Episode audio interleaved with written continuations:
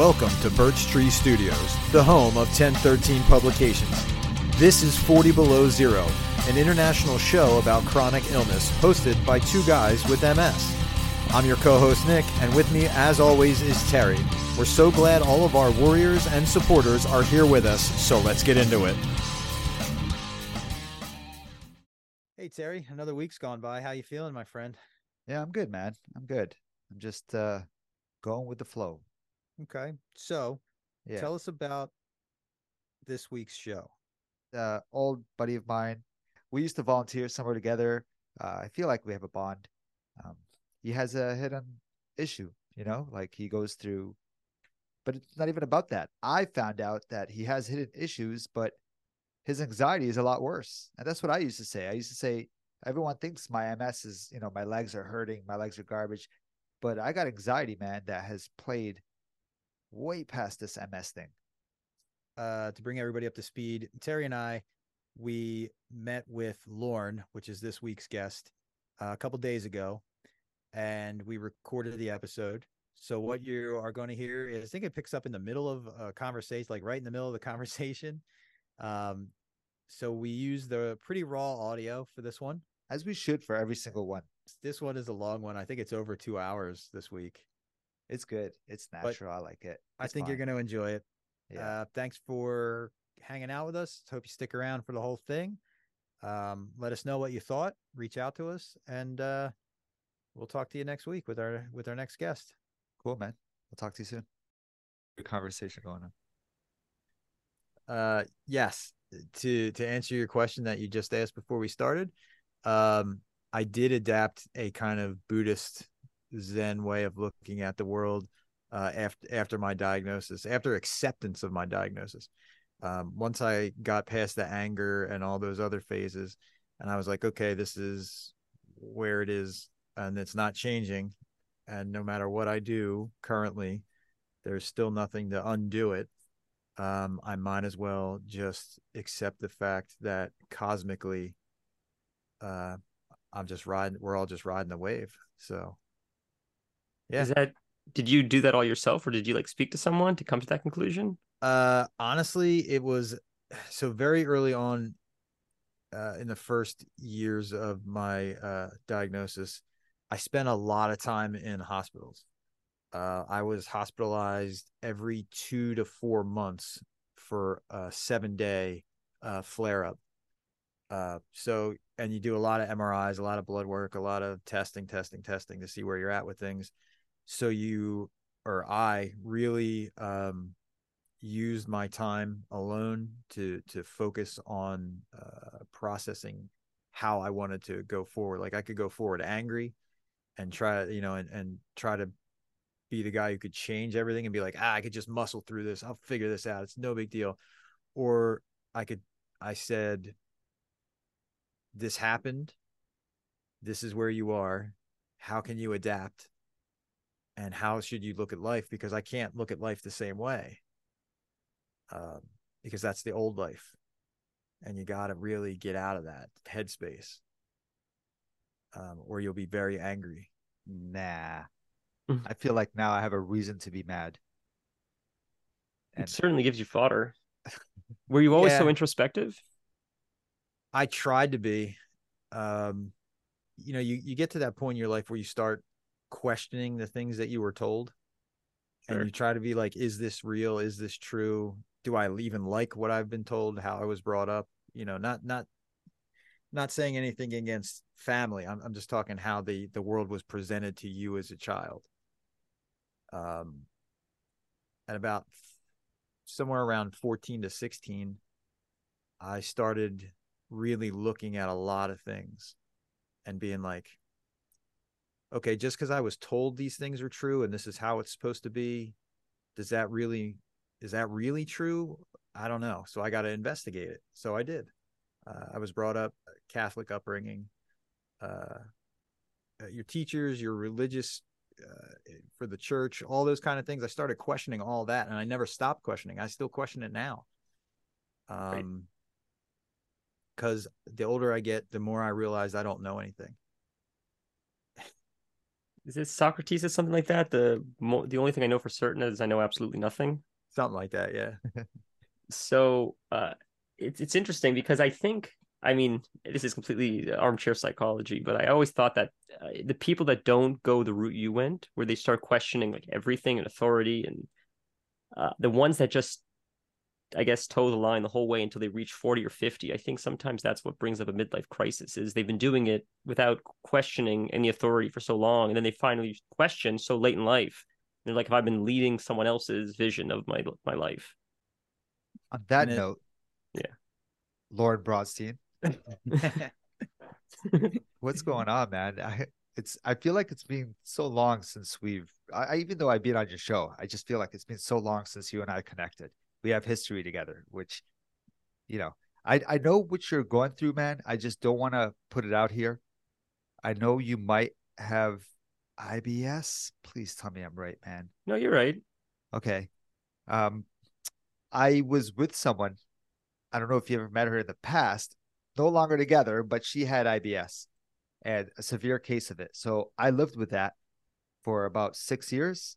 Yeah. I lived with her with that, and I always like now I have underlining issues because of my MS, and I go through some of your issues, but not what you go through. I don't have any of the pain that you probably go through.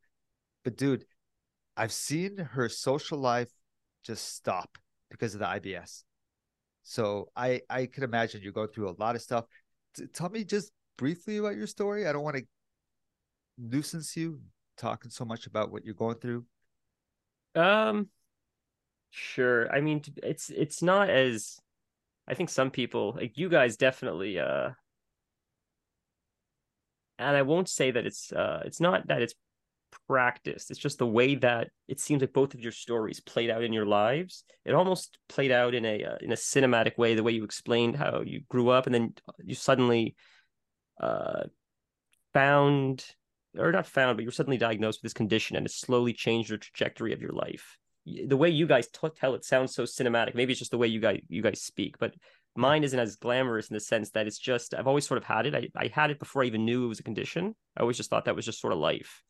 Um, and I guess when it happens like that, you j- just sort of you just you, by the time I had autonomy, I guess I was always just adapted to living with like IBS, not recognizing that it was actually a condition. That was just my life. That was just how it's always been. And versus, I think uh, when you when you uh, get diagnosed later in life, you, there's an adaptation phase, and there's an acceptance phase, and a, an anger phase, and uh, so I guess I guess that's it. Like it's I later in life, I think as things became more difficult, like school and uh, hanging out, going places, I guess with the autonomy of becoming older, uh, when I wasn't with my parents all the time or just near a bathroom all the time, I recognized that this was becoming more increasingly difficult to do what normal kids do.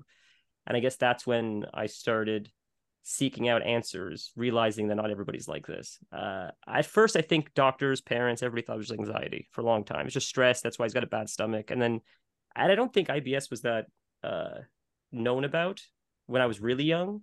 I think it's maybe I'm wrong, but no one told me about it until I was like 13 or 14. I don't remember hearing anything about it. uh, Uh, at least not mainstream. Uh, at least uh, longer than ten years ago. I don't. I didn't even know it, what it was. Exactly. Right. Yeah. So they always just said it was stress, and like that's what I thought it was, and I still sort of. I mean, it seems to be exasperated. Certainly, I mean, it still seems a little bit unknown in the sense that like, I, I personally don't know of the underlying cause. I don't know if it's genetics or what it is, or, but it had you know good days and bad days. Is it wrong for me to say that no one would know, man? You look normal, but what is normal, right? but you look normal when when I see you, and I'm thinking, what did what did Lorne go through? Because it's all behind closed doors. Yeah, but I mean to be f- to be fair, uh speaking to you two right now, it's the same thing. You guys don't you guys it's it's almost like uh invisible unless you know. Yeah. and and that's that was kind of one of the driving factors of us starting the show uh was because there's so many invisible unknown people walking around just being like like you said it, this is my life i guess this is not wrong this is just how everybody lives everybody has to deal Right. with these issues and the and the fact is it's far less people have to deal with them than we even think about Um, when you look at when you look at the overall numbers, uh, it's not it's not a whole lot of people when you put uh, the whole country, you know, in perspective. My my normal is my normal now, and I forget that it's not your normal. So Correct. I I say stuff, and then I see people's reactions, and then I have to take a step back and say, "Oh, that, that's probably so off for them to hear," because it's so normal for me to talk about, "Hey, I, sorry, Lorne. Hey, I pissed myself today," and then I see the next guy like, "Oh my god, did he just say that?" And it's like, yo, man, this is what I deal with. Not that I piss myself all the time. I didn't mean to say that, but just the whole lingo.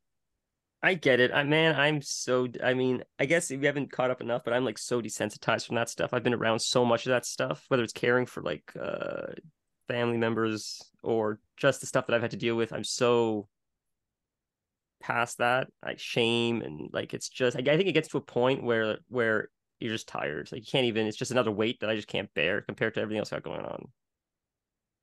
Yeah. Maybe that's just me. I don't know. and you i hear people from time to time and they say like oh i don't know how you do it uh, i don't uh, you know you're you're so uh, you know you have such a good strength to to to get up and deal with this every day and it's like yeah but you you wake up and you just your day starts i don't know it's there's no alternative. No, just Yeah. nothing else. yeah the things that we care and we care about we care about and the things that we can do we do it's just you know it's every but i think we're seeing their fear response when they say things like that when they say oh i don't know how i could do it or i could never do it True. You're right. That's- You're absolutely that's- right. that's their fear response That's that's uh very insightful. and honestly it's scary but i don't know i guess we've been doing it long enough like you said we're desensitized It, I just think humans were, or at least from my experience, we're really good at, uh, or we're very fearful of the unknown. We're fearful of pain. We're fearful of difficulty. But uh, once we're thrown in it and not given a choice, we generally adapt pretty well. Mhm. Even even in pretty dire circumstances, we still somehow find a way to just exist day to day. Yep. And, and, when you look at, when you look ahead. back on it when you look back on it you go oh man those were the days but you forget those days were just as hard as the day you're in now True. just to, like oh life was so much simpler back then it wasn't you just think it was because of all the stuff you're dealing with now true, new problems. That's right. Um, but I just think that like, I guess I guess you just in the end of the day, something that I need to do more often. I think a lot of people should is just give yourself more credit for uh, your uh, ability to to tolerate uh, otherwise unfortunate circumstances, regardless of what it is, whether it's illness or anything else. We generally are more capable than we give ourselves credit for, and often you don't see it until looking back. Mhm. That's all. Like I just I just think because you were saying people's fear response, I think most people that would be in a position uh, to be diagnosed with what you guys are dealing with would feel before they're diagnosed, they'd feel like they're incapable. They wouldn't know what to do. They wouldn't be able to exist as well as you guys exist day to day. But I think that most people uh, don't realize that given being forced into the circumstances like you guys were, you learn as most humans do to adapt and to find peace amongst the difficulty that you've been uh, served. And the reason why I say that, and I'll stop, is just because I've read books like Viktor Frankl's uh, Man's Search for Meaning. I don't know if you're familiar with that. Mhm. He was a psychologist, I believe. He was in the Holocaust, and he he learned as a psych. He was a psychologist before, I believe, but during the Holocaust, while he was in it in Auschwitz, he recognized that humans are more capable than they give themselves credit for. The sheer will of uh, keeping keeping hope uh, and optimism despite uh, very dire circumstances it is actually enough to push you past the bounds of what you think you're capable of. In the Or- in the case of like these people that kept hope and thought at some point they would make it out, they actually did survive. They were able to withstand hunger a little bit longer. They were able to withstand pain, broken bones, while those that gave up hope generally uh, succumbed to sickness. That's what he was able to find through the study while while being in, in Auschwitz at the time. What's his name again? Viktor Frankl, V I. K T O R. Awesome. Yeah, it's Man's Search for Meaning. It's an it's an awesome book, and it's just about uh, being thrown into very difficult circumstances unfairly, and still finding a way to find hope in spite of the tragedy that life sometimes throws at you. Well Nope. said, man. We're getting we're getting deep on a Friday morning. Well said, Okay. man. Sorry. This Woo, is no, lore, it's- man. It's all good. I'm here for it. I like it. I, I, I I like feel like uh, I feel like we are very much the same person, Lorne and I, except I'm years ahead of him in age. But I don't know. I just I feel like I connect with this guy, even though he's much more intellectual than I am. I wouldn't say that, but mm, you know, we all have our interests. That's that's what it is. I mean, you could school me on a lot of things. I'm sure. I'm certain. I'm confident. you still have that, huh? Yeah. Nice, dude. What's the story with that? oh, just somewhere we volunteered together back in the day. Oh, okay, Yeah. gotcha. Yeah. But so uh, go ahead, please. no, um, when you have issues in your day to day, do you say, sorry, I have IBS? Do you explain to people? If you have to go to the washroom, do you try to give it an out? Like, sorry, I have IBS. This is the problem with me. Um. Because you're labeling yourself when you say that too. Yeah, I don't usually. I mean, God, to be honest with you, my uh, I don't even make plans that often at this point. I've just isolated so much at this point. Just I've it's just become my life. I'm, but uh, I think those in my life at this point, it's a very small circle, are tolerant to. They they know the situation at this point. I think, but that is a really small circle to get to that point. I think. Yeah, Same way, man. it's not. when i- they- it's not ideal. So when the pandemic hit and everyone was forced to stay at home, where you're like, finally, Business as usual. yeah, nothing really changed. yeah. Uh, did it affect you guys greatly? Uh, it affected my wife's business a lot because she was a baker. Oh boy. She owned she owned a bakery, so it it kind of we we opened the storefront. I say we, but she opened the storefront uh during the like in 2020 during the height of it, and for a while we were doing good, but then after all that. It, it drug on and on and on. It was it, the the margins started getting thin, and then the prices of everything went up, and we just couldn't keep up. So we ended up shutting it down. Sorry to hear that. That's an awesome. A bakery sounds amazing. Thank you. Yeah, it's it's hard to it's hard to keep afloat when you have to double and two and a half times your the price of everything just because uh, everything everything you're getting, all your raw materials are uh, that's astronomical. Right, I can imagine. Yeah. So just a just one of many I live I live in an area that has a lot of mom and pop style uh bakeries and and delis and pizza shops and all that stuff. Um and a lot of them a lot of big names in our area got uh, impacted and had to shut down completely because of it. So like 50 and 60 plus years in in, in business are just tanked. So Wow. yeah You're in Philadelphia? uh, about uh, just around Philly, between um, between Philadelphia and the state line of Delaware. So Nice. lower He's southeast, not in Pittsburgh. not in Pittsburgh. Are you familiar with Rita's water ice? Oh yeah, Yeah? absolutely. Oh yeah. Just I love that have, stuff. I have three quarts of it sitting in my freezer right now. Oh man. Oh my my dad's family is from Philadelphia and we would get it all the time and we'd go to Ocean City and I I loved Philly. Like they had the best pizza, great Chinese food. Uh, It's you guys definitely have better food than we do in Canada. Thank you. Yeah, we're uh, like I have anything to do with it. I'm just a What- consumer. What are you talking about? What's in your fridge right now? Uh, three quarts of uh, Rita's water ice. Okay. He says Uh, water. I love I love the accent. Water. um, what is it? Swedish fish, uh, blue raspberry, and uh, lemon, red, white, and blue. Very, very nice. yeah, I don't know how else to describe this. Is it like shaved ice cream? Or is that what you call shaved ice? Like Italian ice? Uh, yeah, it's Sorta. yeah, it's it's it depends on what kind you get. So, so a it's really good. a lot of sugar. Oh yeah, it's frozen sugar water. Okay, all right, it tastes so good on a summer day, man. oh yeah, and if uh, and you can even use it as a, a mixer for alcoholic beverages if you so choose. Do you guys drink alcohol? I stopped four years ago. Oh wow. Yeah. I don't. Not- I just my body can't take it.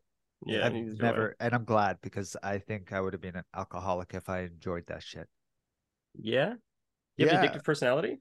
Ah, I, I, you know, I hate when people say that because how do you, you know, unless you're addicted to something? But Well, I think in my short experience with Terry, he has a hyper focused personality. So like when he gets something he likes, case in point, look at his studio. hmm That's that studio didn't exist until I said, "Hey Terry, you want to do a podcast?" And he and he was like, "I need five microphones and sound deadening," and he just went. Yeah, he goes hard. so pretty much, yes. So I think people know they have an addictive personality. It starts with little things. Like I think you realize if you if you have the same if you go to the same store every day or you do the same thing every day and then you can't do it and like and you and it really causes a lot of grief. You're like then you realize maybe I'm I do have an addictive personality. I think you first mm. notice it with like if you have like a the same coffee every day or something. yep. I have an addictive gateway drug. personality. Do you? I think It's like routine. you just Although like, I'm is this what this therapy session right now? What's mm-hmm. going yeah, on? is what we're doing. Yes, I have an addictive personality. I'm glad I don't drink alcohol. Yo, growing up, I tried to. You know, there was people drinking. I'm like, oh, I'll yeah. try, and and I just it couldn't sit in my system. Bathroom issues afterwards. Oh, I get Right. nauseous. So yeah, it just never sit well with me. So I just didn't drink. And then people started to say, "Oh, you don't drink because you're Muslim." Like I'm not Muslim. I had a neurologist tell me very early on. He said you can. He said you should have two two ounce glasses of whiskey every day to reduce inflammation. wow. I said that's your that's your actual advice, and he said yeah. Uh, He said if if you enjoy whiskey, so I was like, nah, I gotta get off. what that 'cause I- saloon did you see this doctor in? Yeah, right. oh my And- god. he was probably against marijuana. Uh, he was actually. Yeah, What it's a- shocking. Yeah, he was not a fan of the uh, uh, medic medical cannabis. Is that legal in Pennsylvania? If you have a medical card, yes. Nice. which I do. So, and they just put legislation forth to allow an update to the law where card holders see the state is getting real close to legalizing it completely Mhm. recreationally. So, in probably about five to six years, it'll be completely legit. But they added a caveat to the law that um, people with medical cards will be able to grow up to six plants. Nice. Very nice. So, Yeah. I was very happy to hear that. And when's that coming into? it's it's on the floor now I to be see. voted on. So probably by the end of this year, maybe early next year. Nice. Yeah, cultivation is huge. Yeah, For sure. the prices are ridiculous. It's insane. Yeah, yeah, yeah. oh my god, what is it up there for you guys? Uh legally you're paying probably at least 10 like 10 dollars a gram. It's always Wow. been like this. Yeah. Yeah. Yeah. Okay, so we're about there. We're fifteen a gram. So Yeah. That's Yeah. crazy. There's Yeah. no way you're gonna keep people off the street if you're charging that. I mean, they're already buying it on the street. no, there's a there's a great documentary. Uh, there's Green Mountain, Death Mountain, or something. I can't remember. It's a it's a, on Netflix. It's a whole documentary on how the white market in California pushes the black market harder than it ever has been. So it's the the more available legally it is, Mhm. the the cheaper the black market gets and more available the black market is. Well, I would imagine because with legalization there becomes less less emphasis on monitoring and cracking down. Taxation. Right. R- True, true. I mean, not to mention like it's the whole thing of uh the the regulation required, I guess, for safe cannabis is why the price is so high, but it's a catch 22 because you're not going to be able to beat the black market if people it, I guess what I'm trying to say is they screwed up keeping it illegal for so long that people are so comfortable with the black market that unless the price is cheaper, regardless of you're going to have to lose money because I understand they have to irrigate it and test for fungus and mold and everything else. And that's why the cost is so high. It has to go through so many filters before it can get to the consumer if you do it the legal way. But we've been buying it illegally for so long that like we don't care at this point. We're just still going to keep buying it from the guy we trust. And if you're going to charge us more, most people aren't going to pay more for the same thing. And often it's inferior, honestly, personally. You're you you are exactly right. I cannot. You, you elo- eloquently stated, sir. It's it's just because if if it was new and we didn't know a guy, but like we've been most people have been seeing the same guy for like 20 plus years. Yep. Or they know someone or if someone's just growing in their backyard, like a like it's I don't know. I It's- think we've all come to the realization that no matter who you get it from, it is not in that person's best interest to have you die. Right? It's crazy. like it's just it's not like anything else. It's like I understand a lot of the other stuff, it's sketchy. It's real sketchy. Yeah. But uh cannabis is different. I don't know. Yep. Murder here in Mountain? Pennsylvania, what's that? Is that the name of the show, Murder, Murder Mountain, that you were talking I think about? that's what it's called. Yeah, I've Yeah, heard of look it. it up. Yeah, a good documentary. It's really I, good. I'm sorry, I feel like I'm hijacking this. Is there a structure? No, you're that we fine, should be bro. No, following? no, there's no okay. structure. Yo, you're fine. You don't ramble at all. I got a coaster here. I can't believe I'm I'm saying this out loud, but uh, my girlfriend gave me this coaster, and on it it says, "Sorry, I slapped you," but it didn't seem like you'd ever stop talking, and I panicked. I don't shut up, man. Lord, that's that's me, man. Don't worry, I'm letting you, you know, letting you I- guys take it. I should give you a, a- a flag you can lift just when you want me to stop talking. You're fine, I swear. He's the host. He can mute everybody. True. That's yeah. The hand of He God. has he has the power. But no, there's no structure. I'm just I- a I tell- co-host. We have we have uh, a lot of guests that come on and say very similar. They're like, "Oh, was I supposed to be talking about some?" Nope. Okay. uh it seems like the for- you guys want to change the format a little bit from the last one. Is that is that what's happening now? We tried new stuff.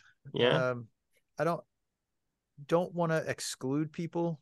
hmm Uh, want to let everybody know that MSers do not. It's not a closed community. We we we take anybody with any kind of chronic thing, because misery loves company. I guess I don't know. Fair. Uh, the reason why I asked, so I should have, I should have prefaced this with another question. There's two types of podcasts. There's ones that keep everything cloak and mirror or cloak and uh, shadows or whatever, and then the other one is more meta where they'll talk about the pod on the pod, and that's I should have asked that first because we're talking about the pod on the pod now, which I personally prefer because that's what I find podcasts so fascinating is that there's this like meta to it where like you're you you could you talk about it as you're on it versus like television is like super the don't talk about the man behind the curtain Right. I love your Eh. show because it's so raw. Your show is so raw. I, like- that's intentional i don't edit anything I i, love it. edit very It's- little It's fine. yeah We we break the fourth wall often. It's fine. yeah i think there's something charming about that a matter of fact, on some of our shows, Terry and I are talking about the upcoming shows and like uh, yeah i've noticed that Yeah. I'm like- sure you guys have talked about this before I, you definitely have but i've please remind me how originally did you guys connect Instagram. it was through instagram that's Yep, I- fascinating I, searched. oh my god. I'll say it again, Terry. I'll tell the story. No, again. it's it's just it's not me. Go ahead. I searched. Uh, I had just I had just received a well. See, you have to get a prescription for a wheelchair. I don't know if it was the same for you, Terry, but in order for Not my really. insurance, if you want to get covered, yes, yeah. yes, yes. So my doctor wrote a prescription for a wheelchair, and when I finally found a chair and a company and all that stuff, I was like, not depressed, but I was kind of like, oh man, I really need to figure this out. How do I even live with a wheelchair? I like I saw my grandfather use one, and I'm like, I don't even know what to do. So I started. I searched wheelchair influencer on Instagram, and Terry was the first one that popped up because of his cat videos. that's funny Cat videos.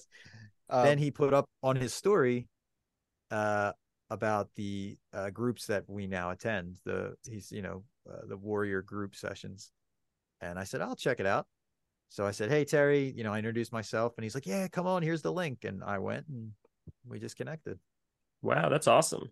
Yep. That's an awesome story. So I imagine I'm would hope that today with the technology we have and everything, wheelchairs are a little bit more advanced than they were back then. A little bit more uh, allow for a little bit better accessibility to the general world. I was I would hope, or is it this is it the same design that it's been forever? You Yeah. know what's funny is it, to me it's the same design, but every time the new model comes out, it's Mhm. oh it's even lighter. It's like how Right. much lighter can it get? Like what material are you using? But there's always new design, you know, to keep up with the market. Like the I would imagine. Box, now there's chairs with suspensions. I don't even even know if Nick knows that. Yeah, there's sh- shock systems and wheelchairs. Listen, Uh, I'm I'm saving my pennies for a tank chair, sir. It Well, is thi- it's tank treads and it's it goes 35 miles an hour. Whoa. So that was my question because in Canada, like we our sidewalks get horrible. And I think about this every year. Like Yeah, I know yeah. people with mobility issues. Uh, How Yeah. do you exist in the winter? dude. Uh, I gotta talk to you for a second. First of all, about the chair. Do you remember seeing the chair before I was a chair user? Do you Uh, ever remember seeing the chair sitting in my office? You had Anyway. it. You didn't really use it very often. I never used it. I never used Yeah, it, but I always had it, and I always tried to bring it in the presence of everyone so they can get, you know, they wouldn't freak out. Oh my God, what's the chair doing? They, it would be normalized to everybody. So when I Mm-hmm. did sit down in it, they wouldn't freak out. But it didn't matter. No matter what, you sit down in a chair, people look at you and they're like, "Hey, what's going on?" You know, there was always that awkward feeling. So I never normalized it, and that's the reason why I left Toronto. Because I'm like, all right, my legs are getting weaker. I started Yeah. a new life here where I can just start fresh. So Nick only knows me in a chair because I started my Instagram account in a chair. Because I'm like, guys, this is who I am now. I gotta break out, you know, out of the closet. So I don't uh, want to. I can't think of a better word uh, other than belittle. I don't want to belittle what you're saying, but I have a. It's a genuine question. go. Is it? Did you actually have an experience or conversation with someone? They're like, "Oh, this is different now because you're in a chair," or is it a lot? Is it very internalized? Because I, it sounds crazy to me personally to like to, to think that like if you see someone and they're in a wheelchair all of a sudden to like, no, nothing really, nothing changes in my brain really. I just I don't know, but maybe I'm just weird. I've I've in the past I've had friends when we see someone in a wheelchair, I've had friends make fun of that guy in a wheelchair. And Really, That's what sticks in my head. Yeah, that's fair. That's So- crazy. As soon as I'm in a wheelchair, I'm imagining the people that was made fun of, Yeah. and that's why I lost a lot of weight. And da, da, da. there's a whole story to it, man. I'm You sorry to hear that. No, man, everyone goes through their own issues. And yeah, I did run away from my past, and I did come here, and I started opening up again, and I realized my life's not over. Being in a chair is pretty cool, man, and that's why I kind of souped up my chair, because uh, you're gonna be center of attention. Might as well play it.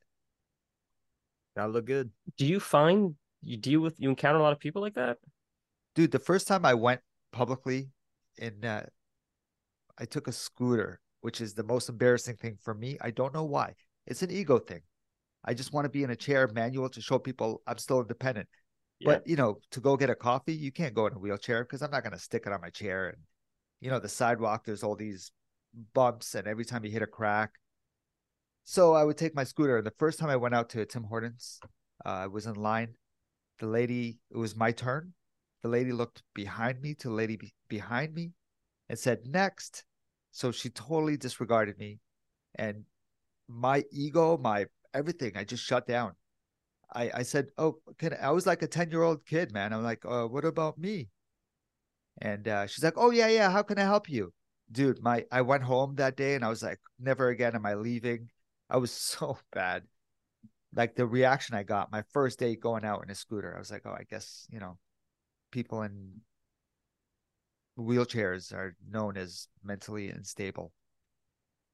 And that's a thing that that does that happen often? No, So that so that was at least an isolated incident, at least. definitely. Yeah. That's crazy to me. I Yeah.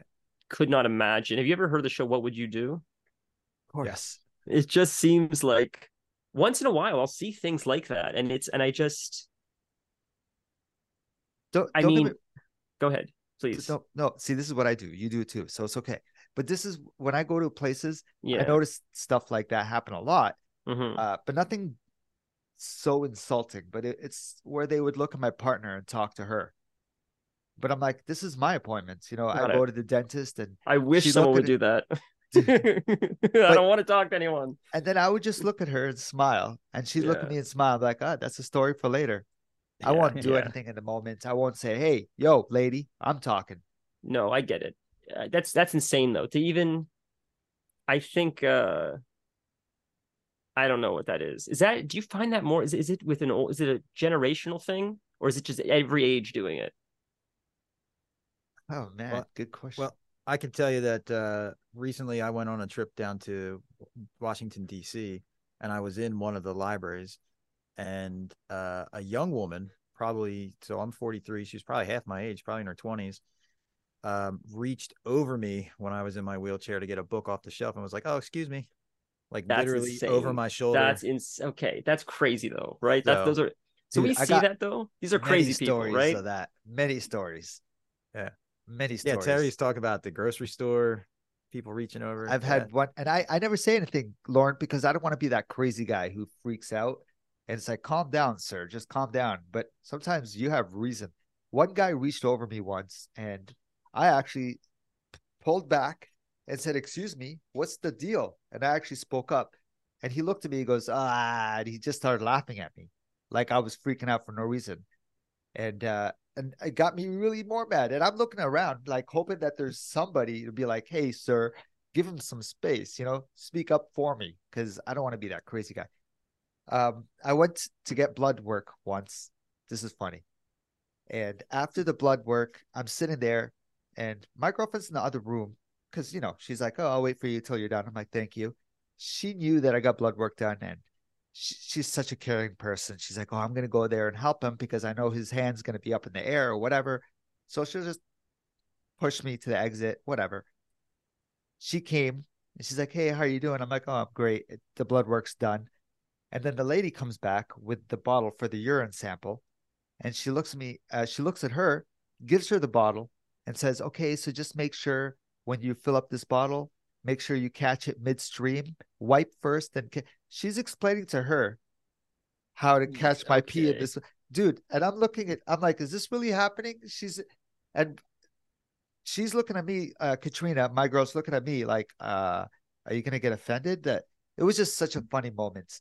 And I just let her and then afterwards I'm like, you're gonna make sure you catch it midstream? I would always joke about that. But uh, that good happens all the it's time. It's good to laugh at it. I think you're opening up my eyes to this, but I mean, it seems like one of those circumstances where the only way you can cope with this is to just uh, take on a Buddhist approach. It Yeah, seems you're- because like that's crazy, that's insane. But uh, clearly, I mean, there's in, look, there's uh, ignorant people, and there's nothing you can do.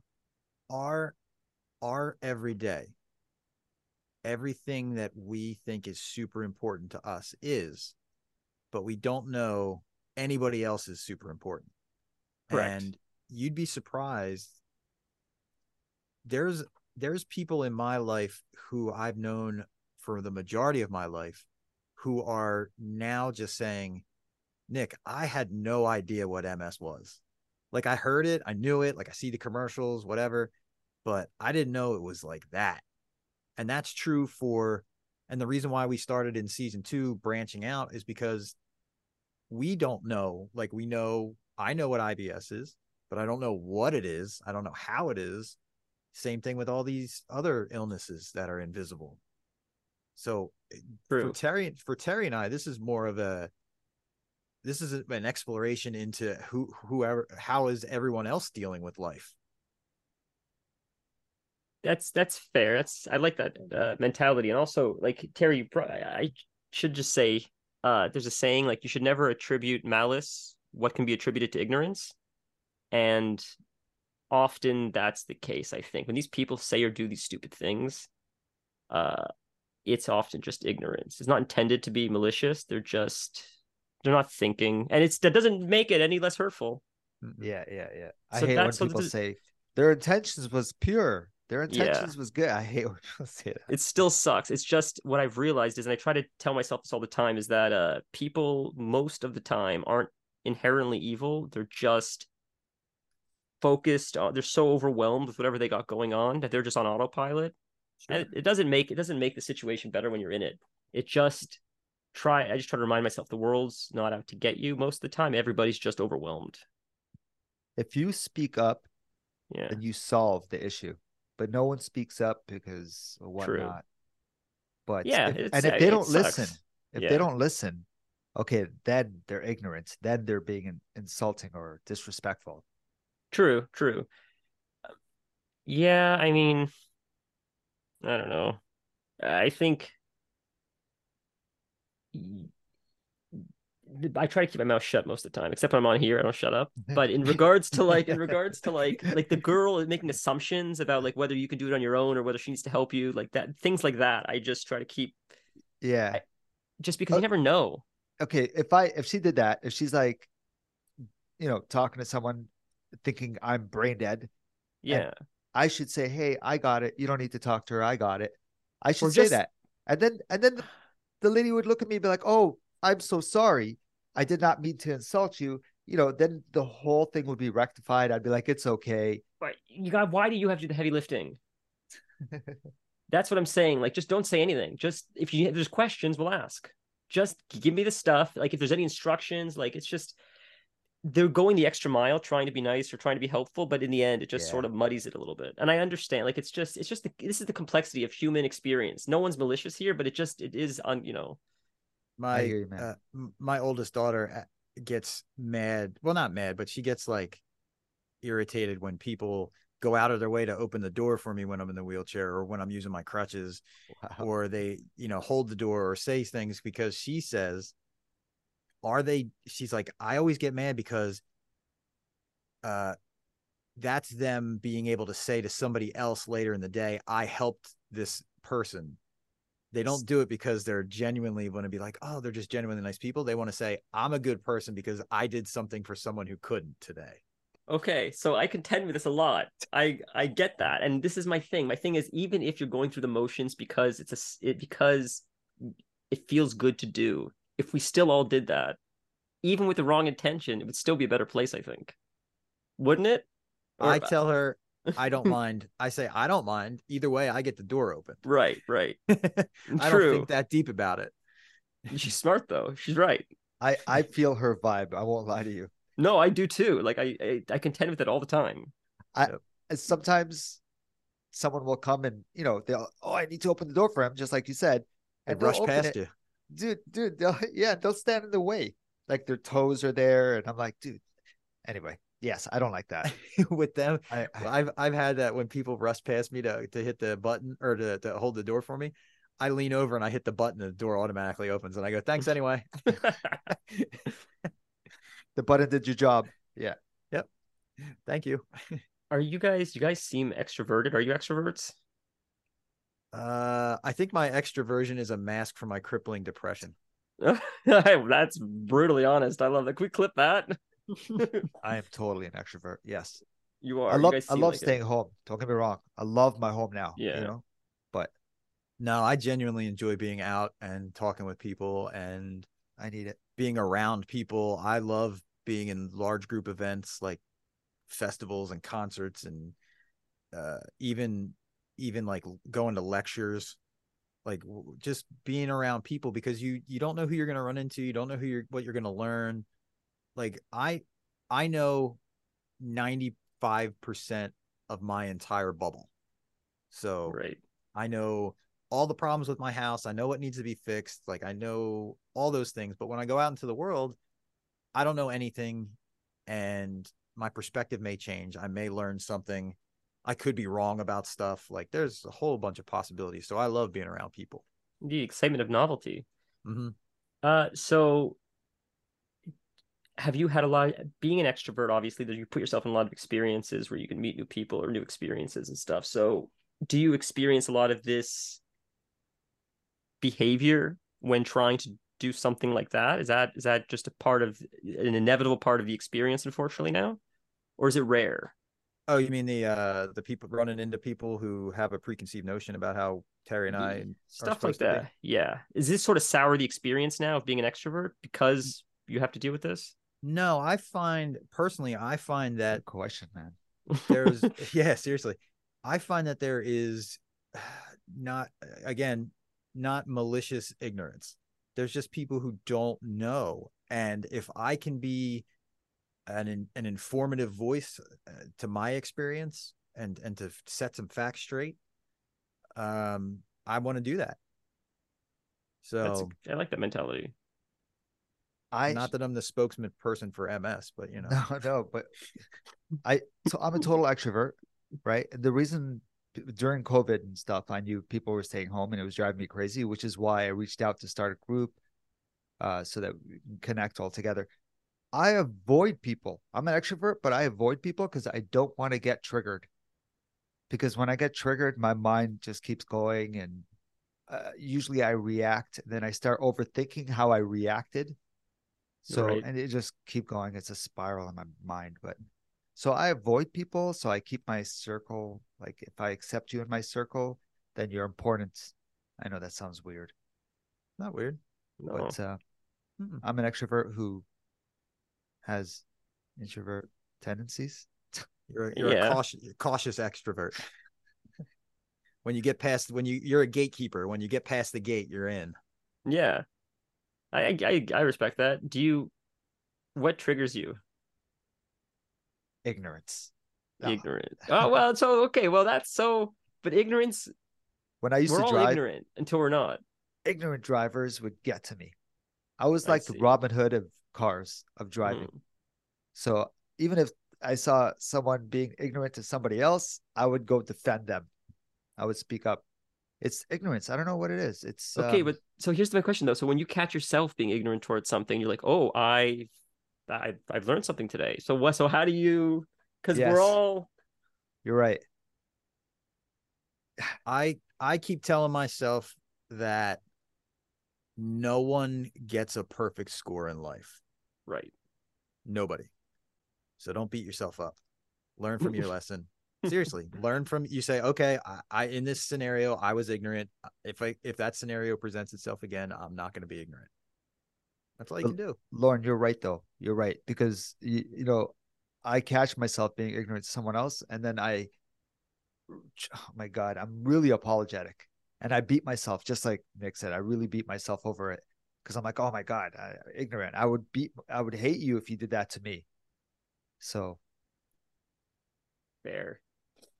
So yeah, okay, I understand. That's you know, what- that's you know what also tough. triggers me? Yeah.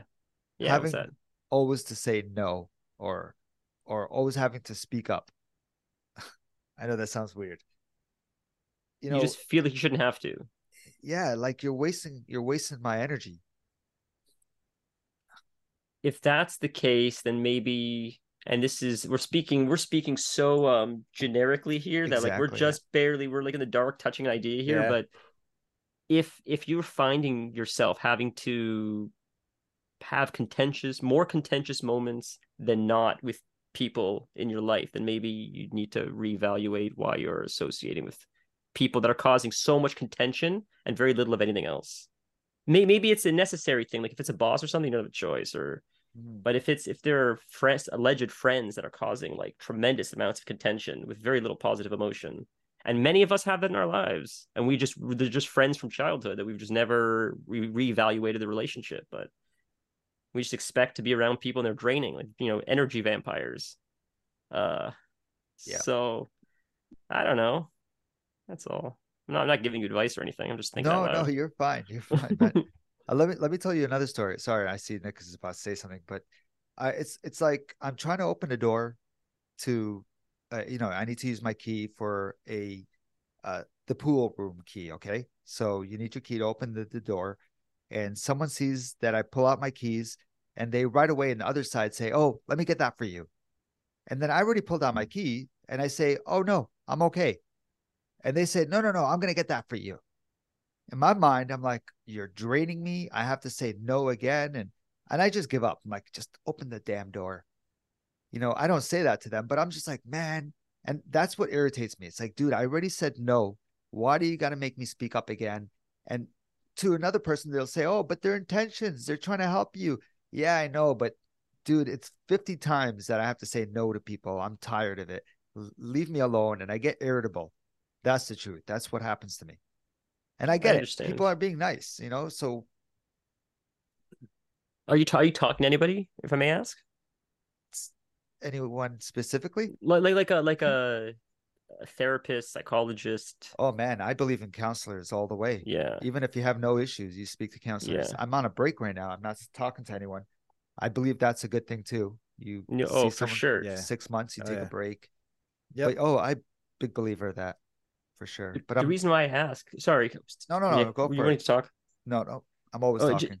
just because uh, it seems like it's inevitable to have those kinds of experiences. So ultimately, all you can control is your reaction to it ultimately or you're just going to suffer more if you don't learn to because it's it's an inevitable part of the human interaction like it's So yeah what should I do? Breathe through it? Is that what you're gonna tell me to do? Breathe i'm not giving you advice no man No, I know, but you know what I mean?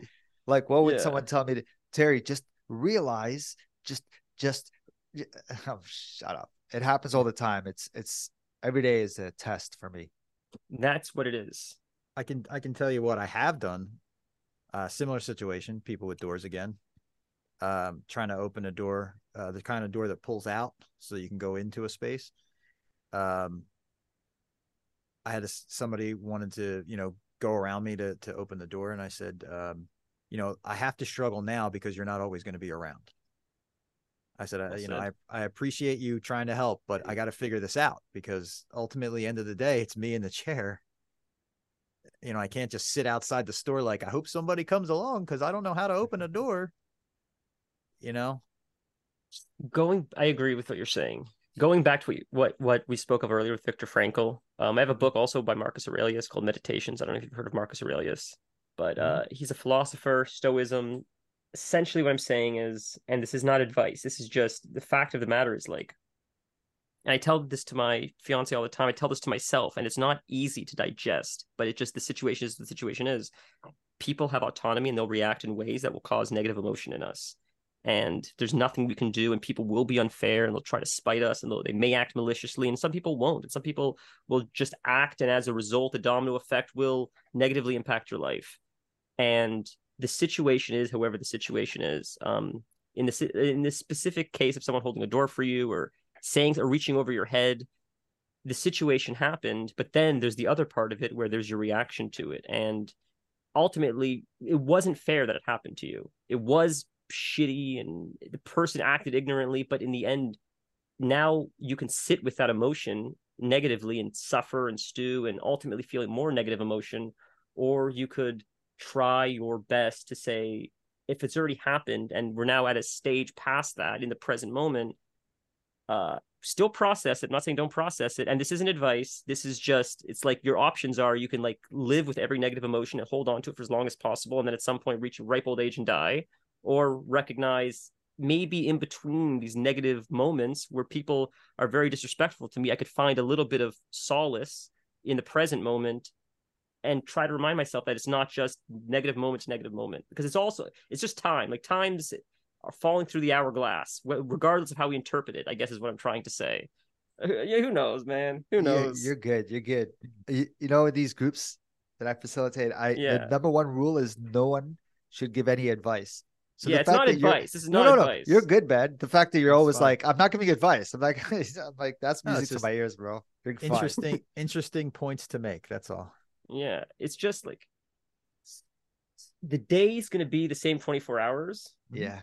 so like at some point it's just it's really tiring to feel constant negative emotion i don't Yeah. know i try Well- to i try to take back some autonomy that's all When when someone cuts me off in traffic, I, it doesn't ruin my day. Right There are some people where it's like that's that's the right But they get cut off and their whole day is screwed up from there on out because the guy cut me off in traffic and da da da da, da and I'm you know, I go, oh okay, I'm so glad I don't drive anymore. I, I don't know, because Hey, did you uh did you get engaged before? Uh sorry, what what a silly question. are you asking me Yeah, you got engaged. You just said you have fiance. yes uh, i was don't it a recent thing? fiancés uh uh Okay, okay, couple okay. years maybe I know you, I know you've been with her for a long time, which is awesome. yeah yeah So you obviously got diagnosed well after you met her. uh technically i guess It's- okay. Uh, yeah i mean i had it before but i was diagnosed I, well i was diagnosed Yeah, yeah, before yeah, i was yeah, yeah. diagnosed before Oh, were you? Okay. i met her when i was Okay. 18 i got diagnosed when i was about 13 or so Oh, damn, you got Yeah. diagnosed young. Yeah. 12 or 13, I think. Maybe. Wow. Something like that. Yeah. I was on antidepressants that young. Like I was on Ativan that young. Man, we could go down the rabbit hole. Like there's just I- IBS, there's obsessive compulsive disorder. There's anxiety, depression. Like it goes, the waters run deep. Dude, I'm I'm really sorry for even labeling you with IBS. I know you have other shit. I have other shit too. People think MS is my main problem, but Just like yeah, I have anxiety, man. I have shit behind closed doors that nobody knows about. I'm an open book. I'll speak of it, but just because I'm in a chair, everyone assumes, oh, his legs don't work. Or to some people, oh, his mind doesn't work. which is insane. But Yes, yes. uh, I, I think I don't really look at any of it as labels. Like you're just Terry. I love you, bro. I love you too, but it's just like you're just you're just the you're the tech guy. You're like the tech wizard. I see you doing rock climbing now. Like I just I associate people sort of with their actions. And I don't know. That's how I've always sort of been. Like people are sort of what they do, a com- compendium of the things that they do. I don't know. But uh, in regards to like the, you can only react, I guess, because ultimately there's going to be a lot of time that you spend with yourself in your head. And if it's a lot of negative self talk, or if it's always negative self talk, it's not going to be a very nice place to be. And you're still going to be forced to be there, whether you like it or not. But the time that you're going to spend there, which is going to suck, is going to be most of your life experience. I think most of the time is probably spent in your head in between moments with people. And uh, if you don't learn to, I guess, address the negative self talk, it just becomes a, a lot harder. You're still going through the same difficulties and challenges that other people may go through, uh, whether it's MS, whether it's slipping on ice, whether it's having a cold piece of toast when we were expecting it to be hot. Uh, it's just, I guess, your interpretation of it that makes it a, more difficult. You know, people Mm-hmm. are unfairly uh, hit by cars or diagnosed with illness, or and it sucks and it's not fair. And good, bad things happen to good people, and it's obvious, it's all obvious. But I guess all we have is our interpretation. At the end of the day, that's what I got away from Viktor Frankl's Man, Search for Meaning. At the end of the day, the one thing they can't take is your interpretation. Like everything else can be robbed from you, your health, your money, your everything. But at least you have your interpretation to life, and Mhm. I don't know. You know, it's great, man. You're awesome.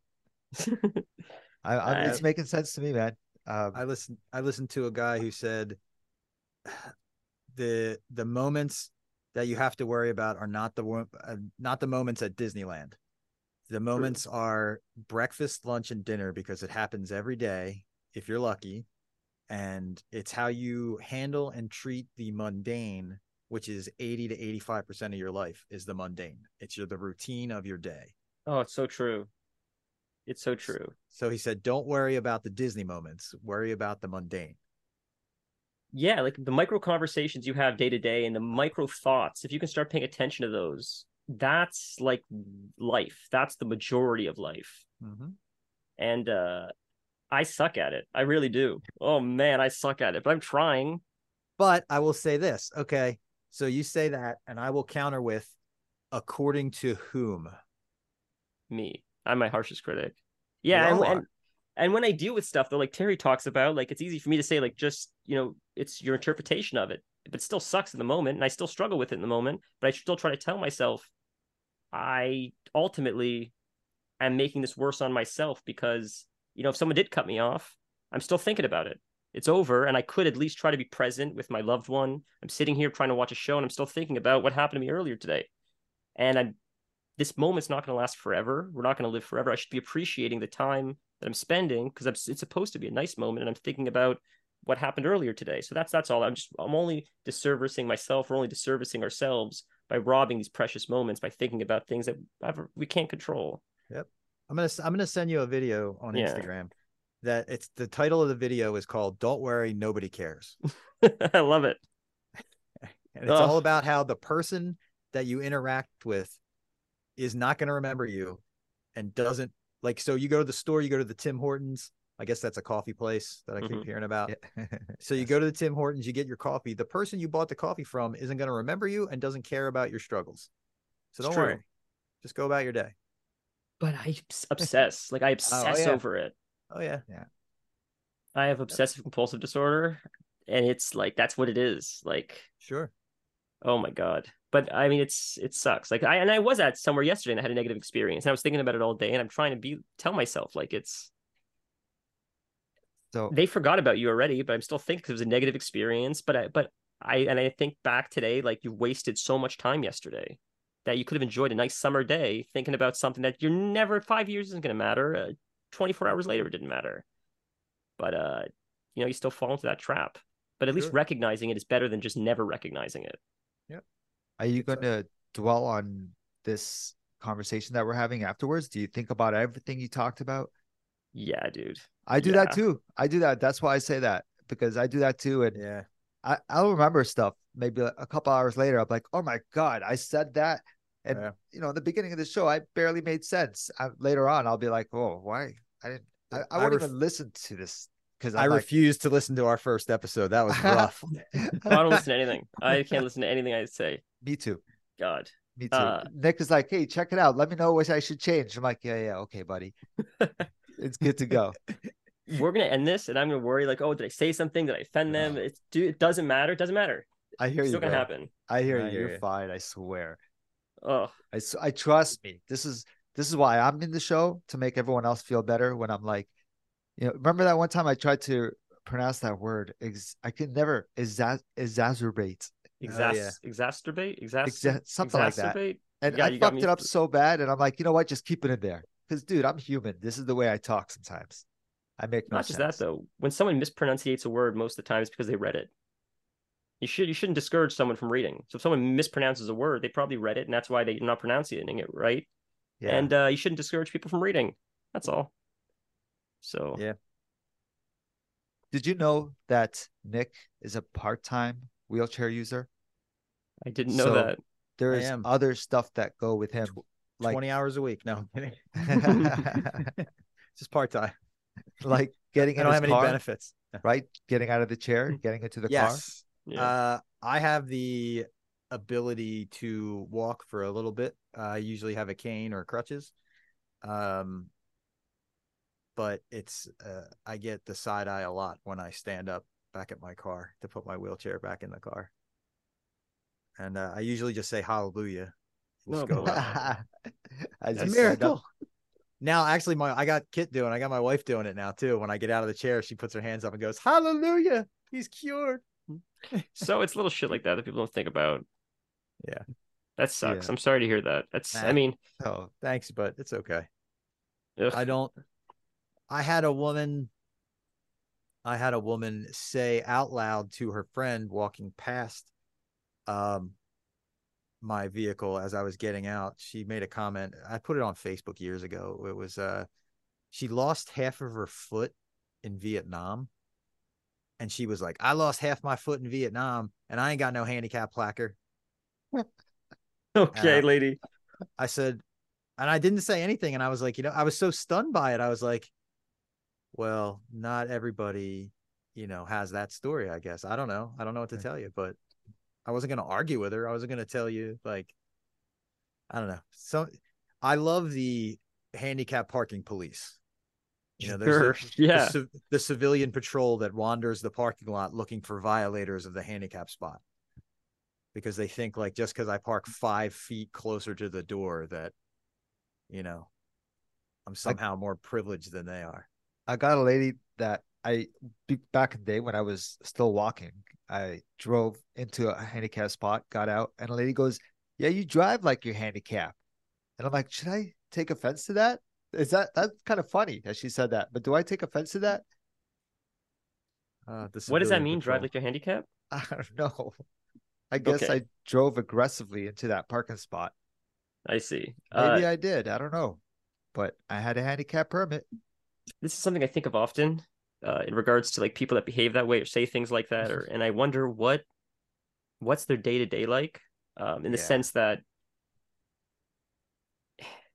I don't think they're um if, if if someone's either aggressive or says something ignorant or, or something crazy or out of line like that, I don't think they're they're otherwise highly functional or competent across the board, and then that's just one isolated incident. I think that's their life, which Yep. is like chaos, and that doesn't have to make you feel any better, but you have to at least recognize. And this could sound super ignorant when I say this, but when you're not always dealing with a full deck of cards, sometimes you shouldn't take things as to heart, personally at least. It still hurts, but like at least in Toronto, there's a lot of uh, severe mental illness, homelessness, schizophrenia, screaming, things like that. So I've sort of become a little bit hardened when people are yelling things and saying things that like if someone who I held in higher regard were to say something to me, it would hurt a little bit more than if some random stranger were to yell something Yeah. Yeah, I hear what you're saying. Yeah, like you don't like you don't rank. You can say whatever you want because your opinion doesn't matter.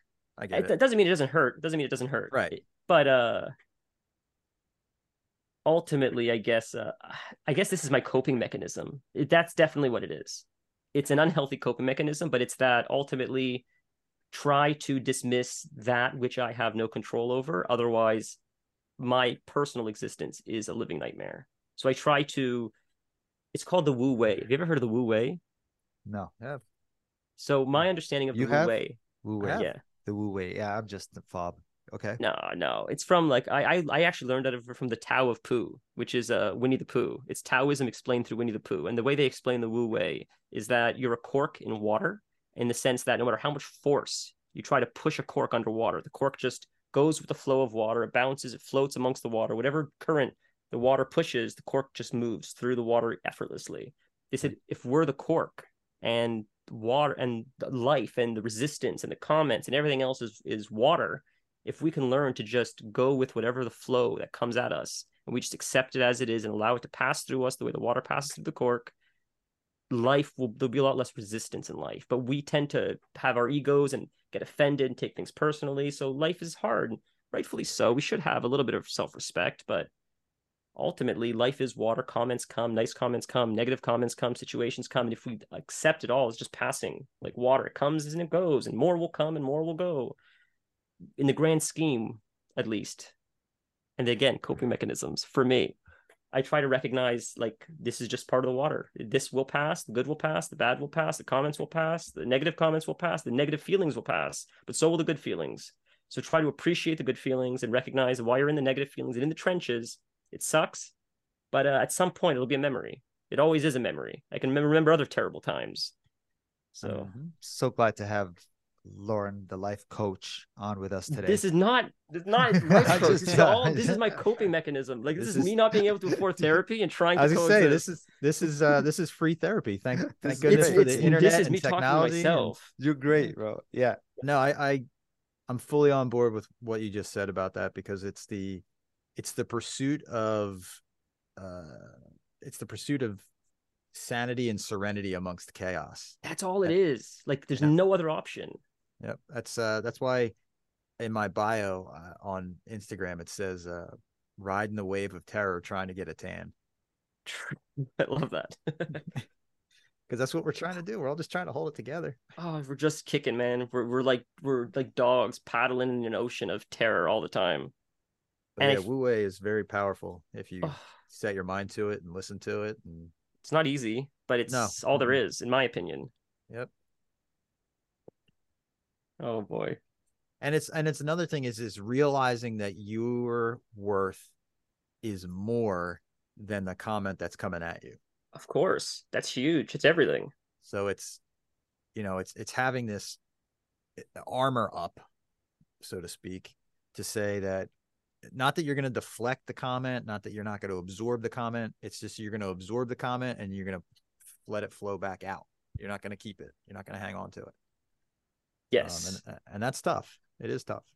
Certainly tough. And I, and I think when you are when you have a visible for lack of a better word excuse my ignorance like a visible disability when you're in a chair or something i feel like that's like a little bit of a chink in your armor where you're fighting in a negative deficit compared to someone that doesn't have something that's visible like that. Uh where it's a little bit harder. You're already coming from i feel like you're already coming from mentally and more of a negative deficit where you're a little bit more self-conscious. Maybe i'm wrong. It just seems like that way. If you're if you don't i feel like if you're born into life like that you don't know any different. But when you become diagnosed later in life and it's an adjustment now and you're not used to it and you're you yourself have to come to terms with this different life now i imagine everything now has to pass through that filter. So a lot of the th- advice that i'm giving as someone that's by dumb luck and no other reasoning have not in a situation like you guys are in uh, it's probably easier for me to say it and i'm certainly aware of that Just you totally get what you're saying. Just so you know, being in the chair, I feel my problems are solved.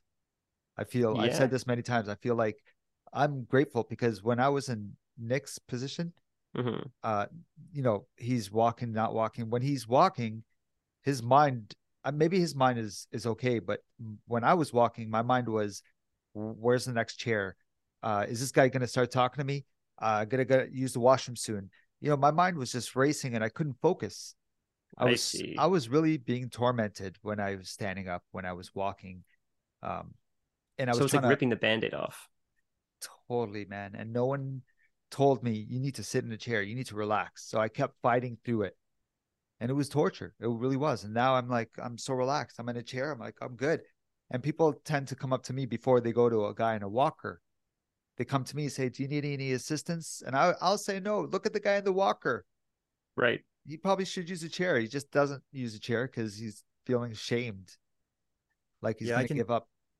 I can tell you that when I do use the chair, which is often, I agree with Terry. It's kind of like, okay, the weight is off. I, I my I can convert my thinking to how I'm gonna what I have to do, why I'm out, where I'm going. But when I'm walking, it's left foot, did it stay? Right foot, did it stay? Left foot, is it on the ground? Right foot, how's my balance? Left foot, okay, that was weird. Okay, right foot. All right, switch hands with the cane because my balance shifted. Like that's the thought. Like I'm thinking step, step. That's what I think. Not Right. so it it does solve a bit. That's I'm happy to hear that. Is there a point where or does, does, it eventually go away when you first become diagnosed? Like I imagine like anything. Uh when even if you're on crutches, my girlfriend, uh her fiance now, she uh, dislocated her knee once and she was on crutches for months. And when especially when you first start, there's no way. I feel like when you adapt something like that, crutches, cane, anything, you're like everybody's looking at me. This is different. I'm, I'm standing out because I'm different from the majority of people that don't have crutches, canes, or whatever else. Does that Very- go away? Terry, what's your experience? I'll say mine, but what, what how how did your first adventure out in the in the chair? I know you talked about I it with the forget coffee. I'm, in- I'm in a chair. Now I forget I'm in a chair. You forget it, so it goes that's away. a That's chair. wonderful. It's different. It's different than a crutch. I don't know. A crutch seems temporary. yeah, Temporary. but you forget So- you're in a chair though. Like when you adapt, you adapt. Totally. Your brain just that's I- awesome. I'll accept orders and the guy will look at me, maybe he'll hesitate. And I won't take it like it's a chair. I'll forget that I'm in a chair. I'm like, oh, what happened? Is there something on my face? Wow. and then later I'm that's like, oh, he, he probably got freaked out that I'm in a chair. And he's like, oh, is this guy going to take the order? Is he capable? I don't know. So it's I- normal to me now. Yes. It's been two years, three years. So, but it wasn't. It took, a- it took a good year and a half to Yeah. transition, you know? I don't know how uh, Nick is because I'll say that when I first started using the cane, it I was out. I was uh, I was on vacation. I had not I had didn't even own a cane, but I was out on vacation, already diagnosed, already struggling with some mobility issues. Um, but I was walking down this like uh, corridor of shops, and I made it about uh, twenty five percent of the way in, and I said I said to Kit, I said I can't I can't balance anymore. I can't walk. Like I'm stuck right here. Like I can't move. So she went into a store and bought a cane. It just happened to be right there. And uh, I started using the cane and I felt weird for a couple days. But it kind that kind of went away once I didn't struggle anymore because I was like, you know what? I need it. I don't care. Um, but it took me a long time to not be public with the wheelchair, but be extroverted with the wheelchair. So like Right. people in my circle knew that I used the chair, but I was like, I don't take my picture or I don't, you know, the picture in the wheelchair came much later than actually using the wheelchair. And I don't know why. I think it was the ego probably. But I was like, I don't want anyone to see me like that. But now I'm like, Shh, I don't I, I came to the realization that, and I've said it a, a number of times, that you don't get paid extra to struggle. True. That's very well said. So just use what you need to. Doesn't matter. Doesn't matter if it's a chair or you know if you're someone that needs a colostomy bag or if you're someone that needs you know full-time care support or power chair or whatever the case may be. If you're somebody that needs to use the bathroom every 15 minutes, you know, it doesn't matter. Just use the tools because they're there. That's why they were invented. I'm happy to hear that. Like that part of your brain sort of uh becomes numb. That self consciousness after you do it for long enough. Because uh, do you guys either of you guys have social anxiety? I not necessarily. I gotta say, not. well, you're both gotta no. extroverts, sort Yeah. of. But Terry sort of seems to like dance in between. I yeah, man, I just I overthink. That's all it is. Yeah. I don't have social anxiety, but I overthink after the interaction. I, I do that too. So I do that that the too. next time, yeah, the next time I say, okay, I got to settle down, and which obviously, you know, changes the way I act around people because I'm always thinking, I was terrified to publish the first episode. Like I mm-hmm. sat in front of the laptop with my hand on the mouse for like 10 minutes, like, oh, I don't want to put this out there. I don't want to do this. I think that's like normal. the show was done and like yeah. And everything. And I'm like, ah, I don't know, man. That's scary. I don't know if I want to do it. yeah, Well, I, th- I think it's not a bad thing. At least it's being self-critical. At least you'll aim for a higher, a Yeah. higher uh, standard, as long as it's healthy self self-criticism. You know. and and thanks to the algorithm on Instagram, honestly, because once I did that, my entire feed was people like me. It was That's nice. You know, it was like once I started searching all these MS terms and doing all this stuff and wheelchairs and crutches and all, my whole feed was showing me that I am way, I am for sure not alone in how I go through life. That's nice. And it's nice that people are doing that. There's like social media exists for that reason. Good, the good side of the internet. Absolutely. Yeah. Well, the internet's certainly connected a lot of people and allowed support and information and access to information. It's crazy. Like you don't think about, I mean, there's so much uh, on the news, negative connotation associated with social media or the internet, but overall it's more positive than negative. Sure. There's no money in telling you the good news. That's why. True. Well, if it bleeds, it leads. That's it. You got it. Yeah. the bleeds that leads. If it bleeds, it leads. Meaning it's a leading story. If it bleeds, if Yes, if there's like someone got a hit by a car or something, it's a leading mm-hmm. story on the front page. That'll sell papers. Yeah, that's how it goes. People want they want the if there's a riot, people want like the guy hit by a brick. That sells Yeah, papers. yeah, yeah, yeah, yeah. We're morbid. And they want to justify that they're doing it right. They want to go, oh, I must be doing it right because I'm not that guy. Right. Or, true. You know, true. Ugh. Are you a fan of the Eagles? am I a fan of it? Come on now. course I, I don't. I am. I don't watch football. My brother's obsessed with NFL. I don't. I don't watch sports. He, but I know the Eagles fans are diehards. So I love my hometown team. I also so I, I exist in a dual existence. My I'm a Saints fan from New Orleans. Uh my favorite team growing up because uh my when I was young I asked my dad uh what was the worst team in football. And he said, "Well, that's the Saints." And at the time they were real bad. And um so I said I want to be I want to be a fan of that because I didn't know anything about football. I said, I'm going to be a fan of them so that when they win the Super Bowl, I could say I was there at their worst. Yeah, underdog. Yep. So, but I, I love the Eagles. Uh, Philadelphia fans have a love hate relationship. If you're doing good and you're trying your hardest, we love you. But if you're just phoning it in and not giving it your 125%, and, or if we're paying you a lot of money and you're not producing, we hate you. it's Fair. it's uh, we hold we hold our players to a standard. That's for sure. Yeah, you guys are. Uh, I mean, I love. I love watching the excitement. Like I've never been to an Eagles game, but I've. Uh, I've definitely been downtown when they've been going on, and you guys are quite very rowdy. But it's a good energy. Like when you're not It is. rioting, when you're not when you're not burning police cars, it's a really good energy. Uh, so it's very expensive to go to an Eagles game now. I just heard that for a family of four uh, to attend one game, it's uh, almost seven hundred dollars. Whoa, that's crazy. So that's four tickets, four hot dogs, four sodas, and four ice creams or something like that. like seven hundred dollars. That's Yeah. insane. But I, I remember the old stadium before this one, um, when it was a we had a we had an actual prison in the basement. You- Whoa, you can look that up. Uh, there were so many fights rowdy people. Yeah, and so much disorderly conduct that um, they actually uh, elected a judge just to deal with all those cases just for the football games. It doesn't. That's so Philly. There was a prison. There was literally a holding cell in the bottom of the stadium. They would put you in till the end of the till the judge was done because the judge wouldn't hold court until the game was over. Right, he to see the game. game. Yep. oh, that's the most Philly thing I've ever heard. yep. Oh my god. Wow. Terry, are you a sports fan? um, when they're in the uh, in the uh, playoffs, yeah. Fun, fun. I'm not, not really. You know, I I do. I enjoyed basketball back in the day. Uh, I was into the Raptors and stuff like that, but I'm not a true high, true hard fan Oh, at all. and I'm a a very uh, a Flyers fan for sure. Yeah. I don't follow hockey very much, but a Flyers fan for sure. Oh, oh boy. There's a fight between the Eagles and the 49ers.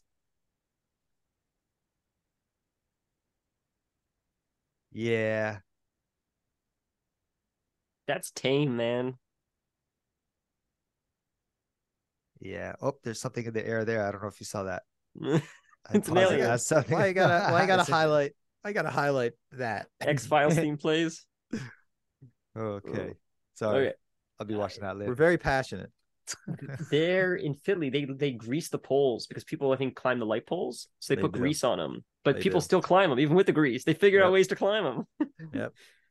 I love it, man. Well, it's not okay. So they they that is true. They do. There is the city public works department does actually go around and paint grease onto the poles, but they forgot that regular Dawn dish soap is a grease cutter. So they just Right. wash their hands and then the grease goes away. oh my goodness. But honestly, a lot of the times what you're seeing is not people who live in Philadelphia. You're seeing people who live in the surrounding areas, kind of like where I live, that Right. go into Philly and cause all this trouble and then Right. leave. So it's, right. it's not actually always Philadelphians who are doing it. So Fair, I imagine. I imagine that- it's chaos. That you happens know, in every people- city where they Oh, come Yeah. of course. Yeah, outside of course. cause shit. yeah, I mean, you wouldn't destroy your own neighborhood. You got to live there. True. True, true. So Philadelphia is a beautiful place. Like it's a lot of history.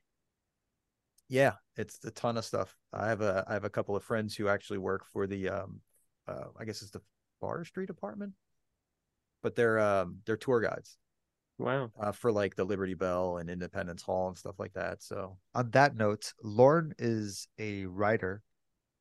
Uh, he comes out with uh, many stories, and Nick, his wife, just came out with a book. published a book. Actually, she's about to launch number two. Number two's finished. That's So- awesome. So all those questions that you have, Terry, are about to be answered in the next six months. Yeah. kind of. What uh what genre? Uh, it is fiction romance. Oh, that's huge. That's probably the biggest genre in literature. fiction romance and she's now working on a murder mystery and she has a sci-fi Wow, that's awesome. yeah she's definitely we're as a matter of fact we're in her studio Wow. So she where I do the show she she only does it in book format. She doesn't have a blog or anything. correct as Wow. of yet yeah it's just uh she she published like hard co- or not hardback but paperback she published the first book terry has it somewhere actually no you gave it to katrina didn't you Yes, I So was just Katrina about to has say, yeah, I don't have it. Yeah, she So how'd finished she- it too. I told you. Yeah, go ahead. How'd she figure it all out? Like like there's so much, so many layers to, to getting it published and editing it, publishing it. Is she on Amazon? Is like well hang on a sec let me back up here let me grab it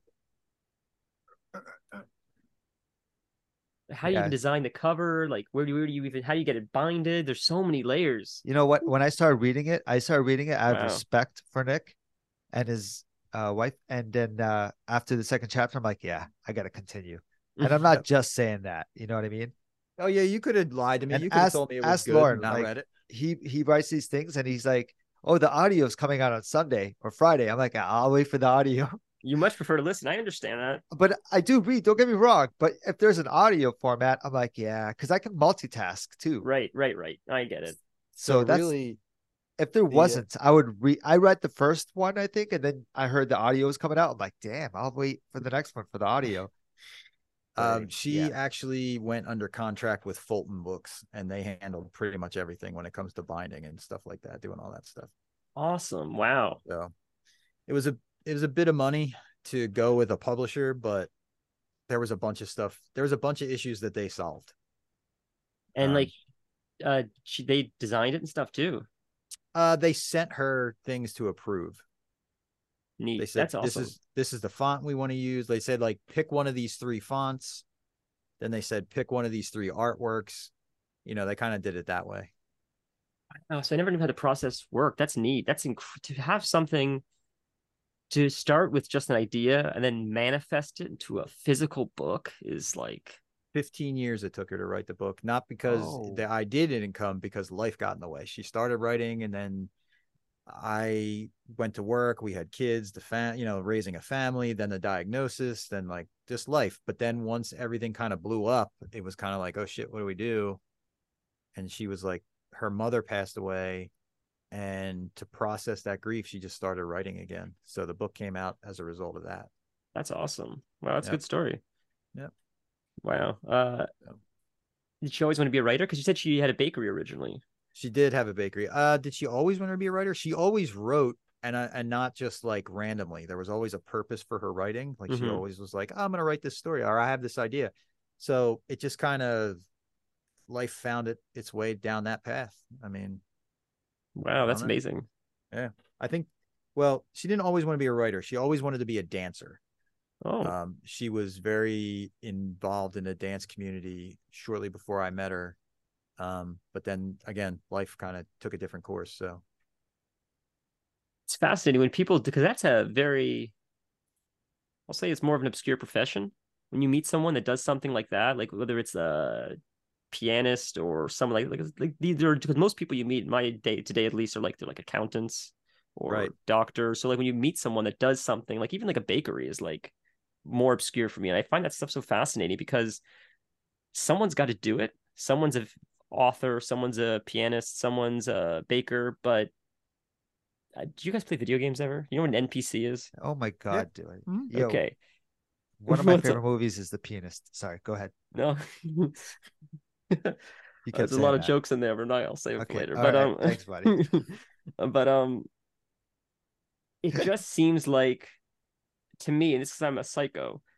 It seems like to actually have a profession. It just seems like it's like an NPC, like just day to day, like people that work in bakeries or the fire department or the police. Like they're just saying they're not real people, but they're they are. They're obviously they're real people, but Yep. it just seems like just a service. doesn't seem like someone dedicates their life to like making the best bread. It just seems like bread is just always there, but someone's got to grow the bread. Someone's got to till the soil. Someone's got to figure out the soil science. There's so many layers to make life what life is, and we just expect bread to just show up when I go to the store. But like, and uh, I think we just take it for granted that like, I find it so fascinating, and I appreciate those jobs even more. I think when someone's a baker, or a plumber, or an electrician, because they make like the world the world. Like accountants are important, and the bureaucrats are important, and lawyers are important, but like the people that just make sure the light switches, you can cross the street without getting hit by a car. Like those jobs I find so fascinating. And you don't hear you don't meet those people very often. and see, I approach it from a sense of I was a public servant, Yeah. and to me, it's a foreign concept that you don't want to go to work to help other people. Fair.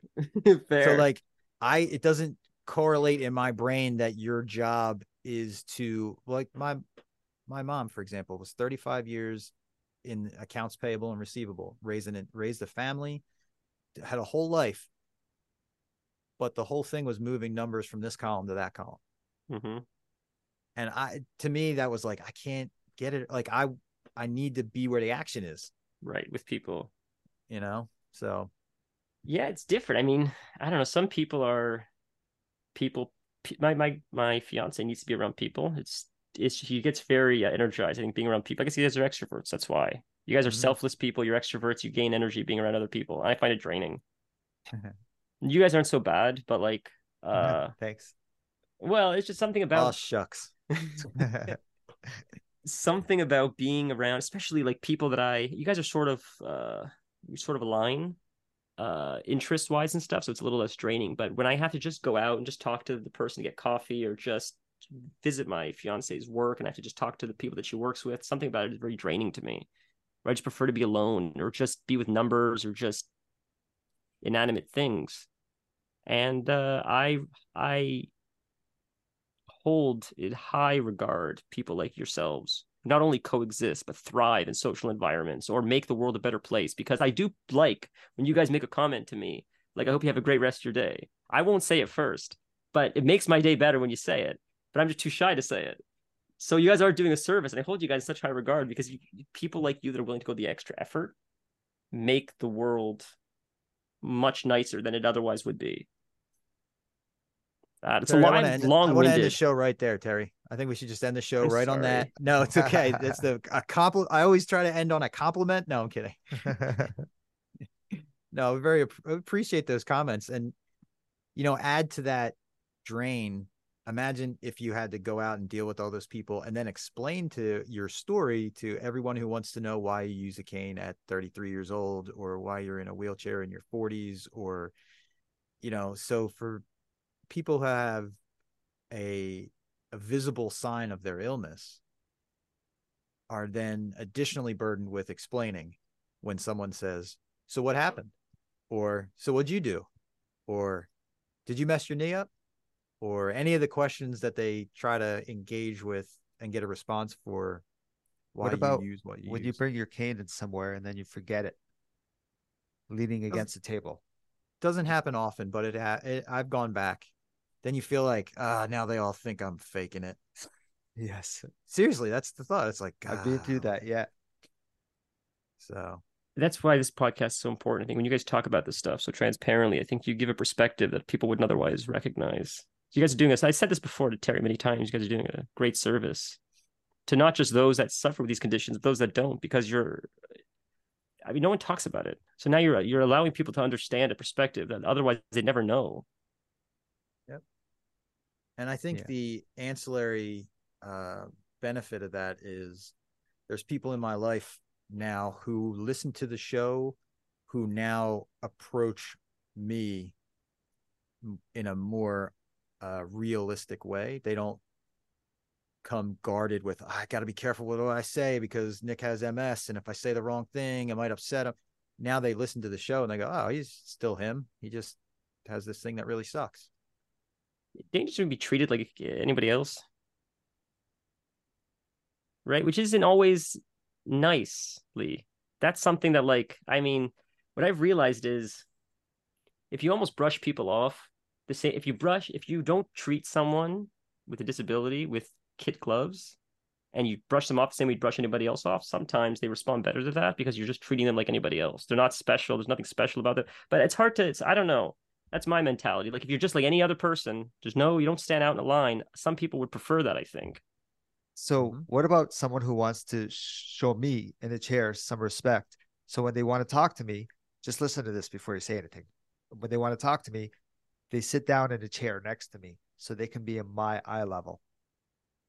Someone, Is- someone said to me, "Do you find that respectful?" Because I find that disrespectful.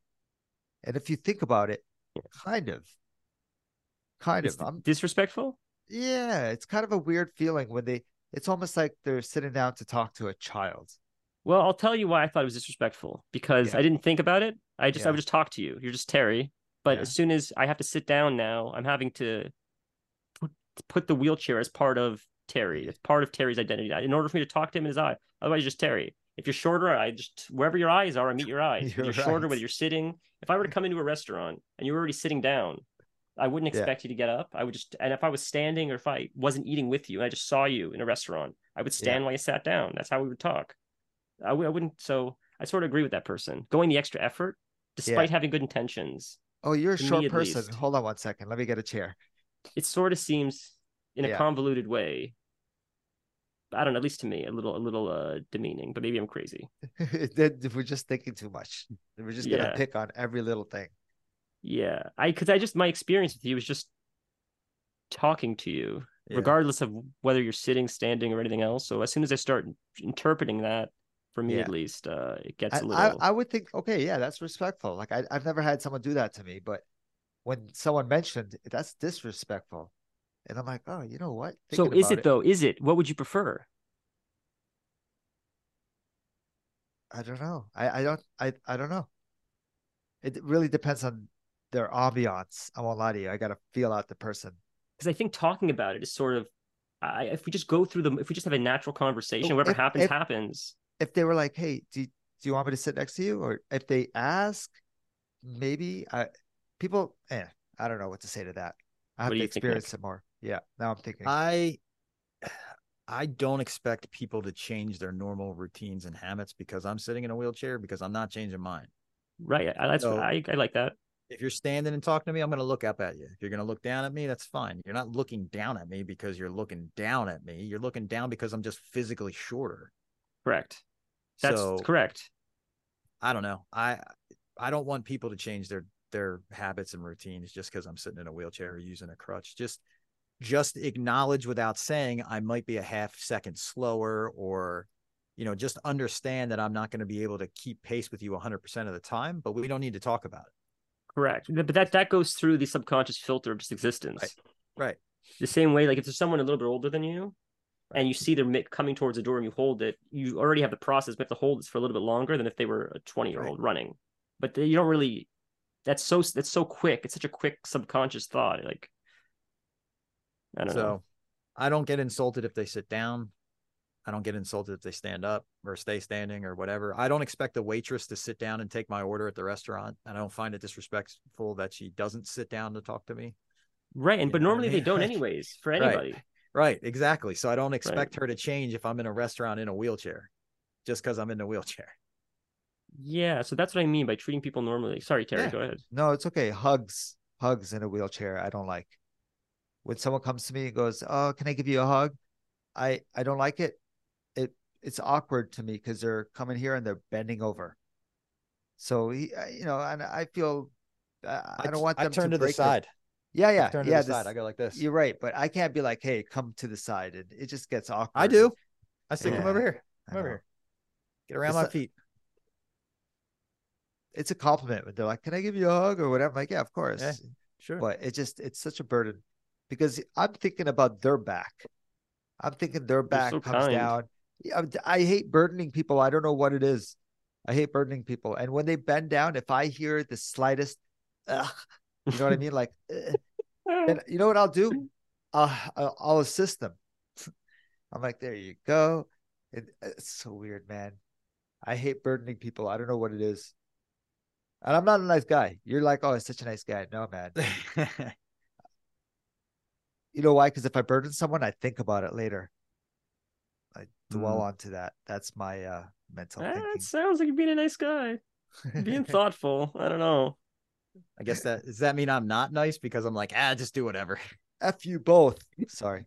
No, Sorry, I, I just- just think that I think I just don't have an expectation of people. Correct, I- correct. yeah, so- that's a healthy that to be definitely a healthier outlook i would say not holding expectations is definitely healthier i think terry's. And this is coming from experience is Mhm. dipping a little bit in neuroses which is like where i where, where that's my that's my kingdom i'm the Mm. king of neuroses so that's why i say that like when you when you think when you take a when you take an interaction you have with someone a step farther and you start thinking of it long after it's gone that's being a little bit neurotic about it i think and we all we were all in neurotic. Like there's like four pillars of like neurotic. Uh, I don't remember what it is. Do you know? Do you know what I'm talking? You guys know what I'm talking about? Mhm.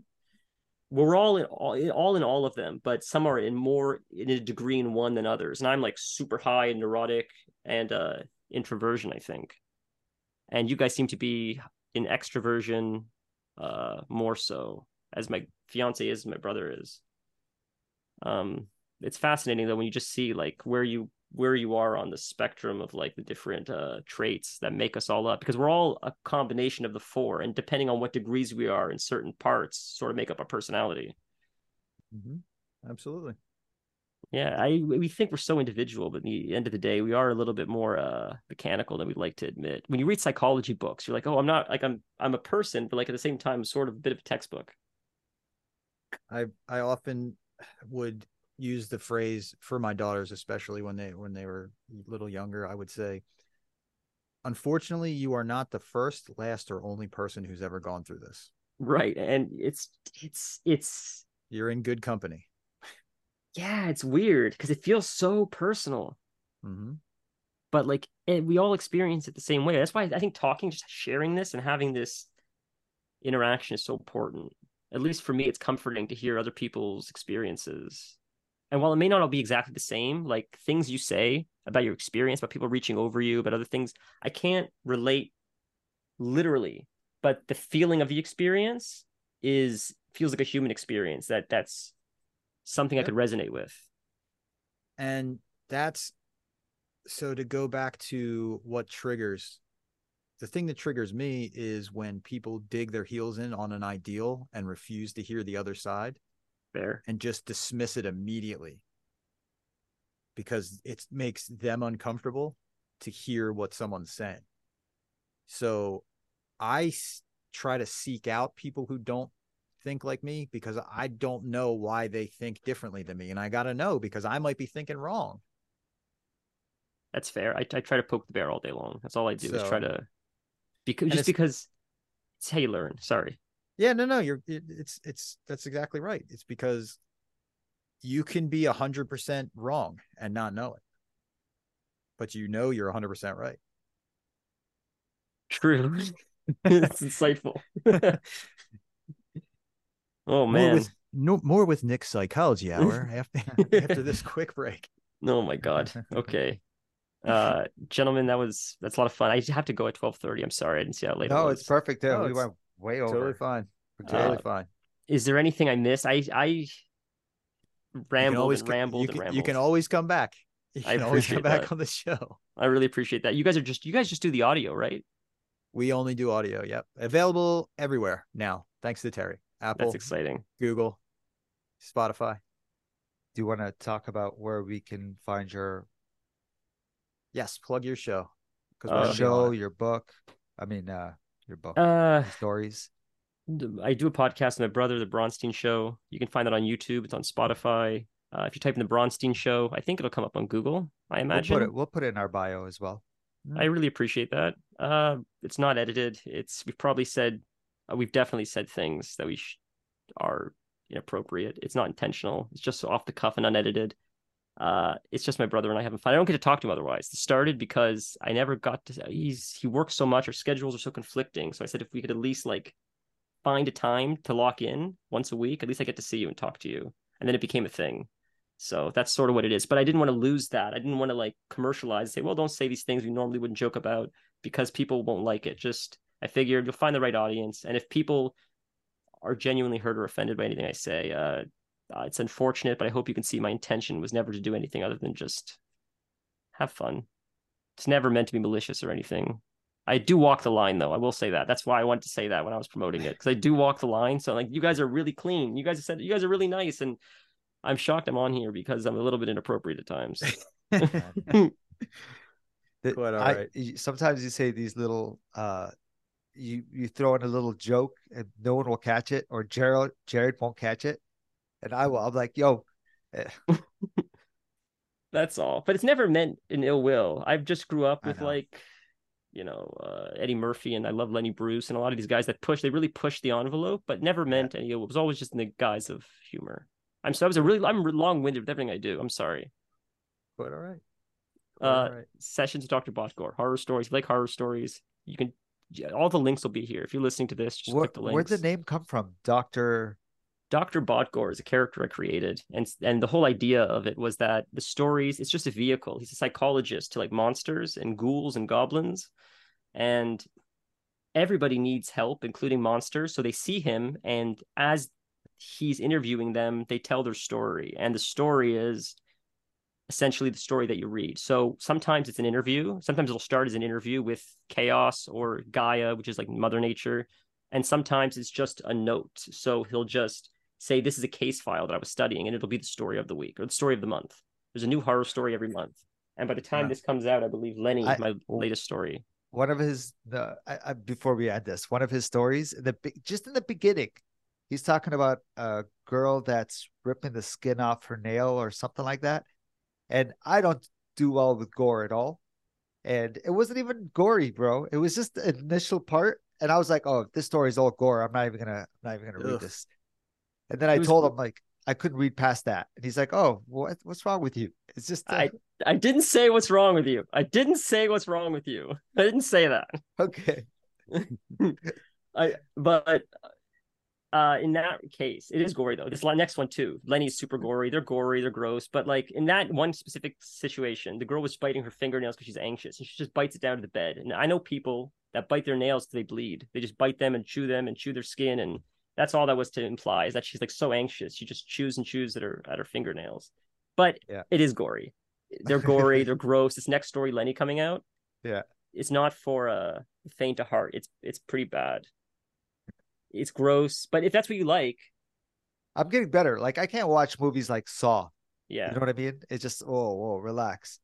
So, yeah, I'm fascinated with um like why write about that stuff. I'm fascinated with suffering and just human depravity. Not not not torturing or killing people, but more like internal suffering. Like the story Lenny is gross, but if you read the story Kitty, if you read the story, you'll see it's about um loneliness, it's about depression, it's about